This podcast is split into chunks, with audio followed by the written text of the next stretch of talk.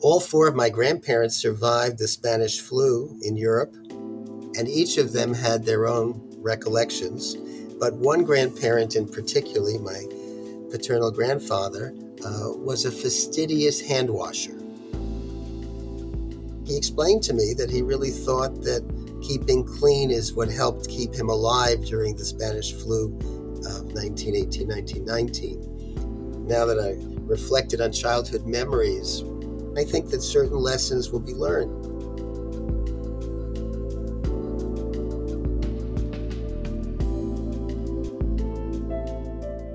That was Dr. Victor Fornari, Director of Child and Adolescent Psychiatry at the Zucker Hillside Hospital of Northwell Health. Dr. Fornari's story highlights his childhood recollection of a relative's safe practices. How will our children process the lessons of this pandemic? Hi, I'm David North. Dr. Fornari says in many households, children took the lead as both family tech support and public health educators, but in too many cases suffered the stresses of isolation and insecurity. The urgency of the pandemic streamlined the availability of mental health support for children and families today and for the future. It's pretty routine that young children uh, are guiding their parents on uh, various aspects of technology because they are more facile at it than their families. Similarly, it's not uncommon for kids to point out to their families if they're not wearing their face mask correctly or if they haven't social distanced, because uh, once they learn about the guidance, they too want to make sure that their family members remain safe. So I think children are very helpful in teaching.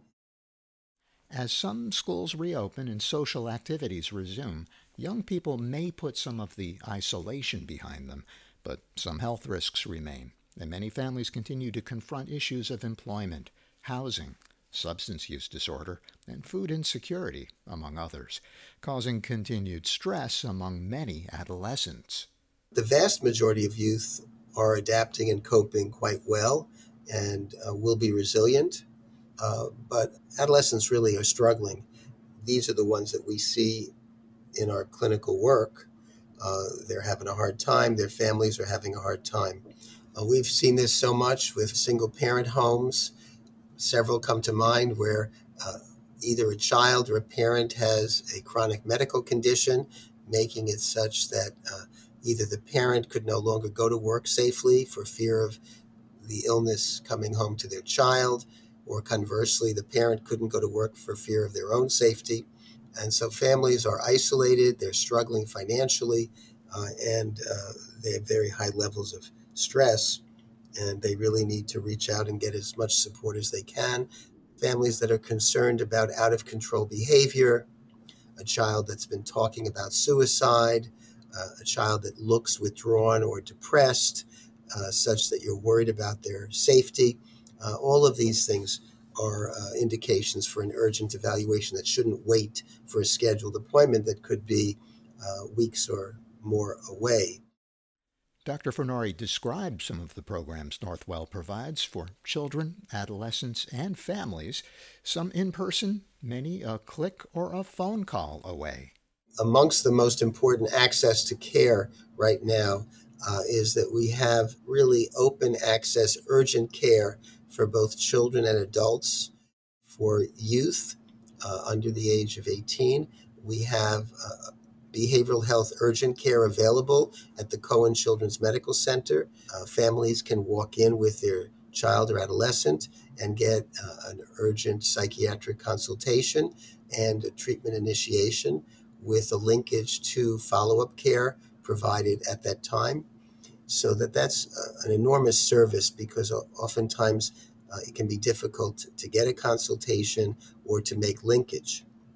Uh, similarly, we have the same clinical services available uh, for adults in a crisis center available at Zucker Hillside. And during the weekends, the emergency services at both Cohen Children's Medical Center and at LIJ provide psychiatric consultations 24 7. So those, those services are available so that people know that in times of concerns about safety, they don't have to worry about getting an appointment. They can just come uh, and certainly from the behavioral health urgent center at Cohen's Children's Medical Center, uh, we either make linkage to one of our programs at Northwell, the Child and Adolescent Psychiatry Outpatient Department at Zucker Hillside, or to another appropriate uh, program uh, in the community.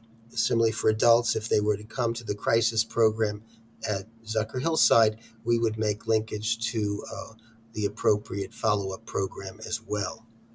All of the services are currently available as telehealth so that uh, outpatient treatment is exclusively telehealth for now, so that individuals can have psychiatric appointments, uh, psychotherapy, group therapy, uh, all available uh, through uh, telehealth platforms, and so that families don't need to worry about safety.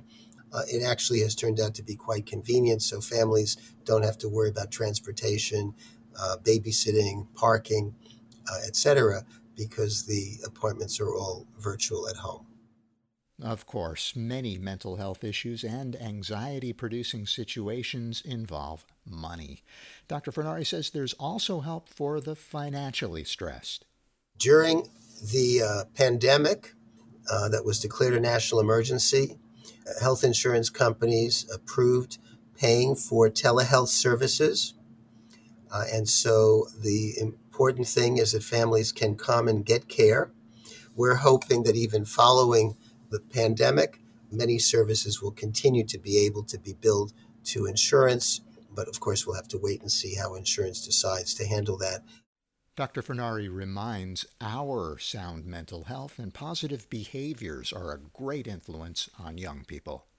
Our children are watching us carefully, so that parents also need to be mindful of what they say and what they do, families have to really model calm, optimism, and hope for themselves and for their families. I think that we have to recognize that if a child has signs of concerns, that you bring them for consultation and not delay. If you have concerns about mental health for yourself, children, and loved ones, take action. Visit northwell.edu for a range of options and opportunities for help. We are all eager to fully enter a healthier post pandemic world. Dr. Fornari has this thought about vaccines and lingering vaccine hesitancy. I'm glad you mentioned that vaccine. I just want to encourage the listeners. I've been concerned that many people have declined the vaccine because of concerns about it, and I know everyone has their own beliefs. Uh, but when my colleagues or my coworkers ask me, I say I, I took the vaccine as soon as it was offered. I know people have concerns about it. I think it is important for everyone to try to uh, be vaccinated if they have access to the vaccine. But I think if they educate themselves uh, to the risks versus the benefits, I hope that people will come away recognizing that the benefits of the vaccine far outweigh any potential concerns. Uh, and I hope people will accept the vaccine uh, and be safe.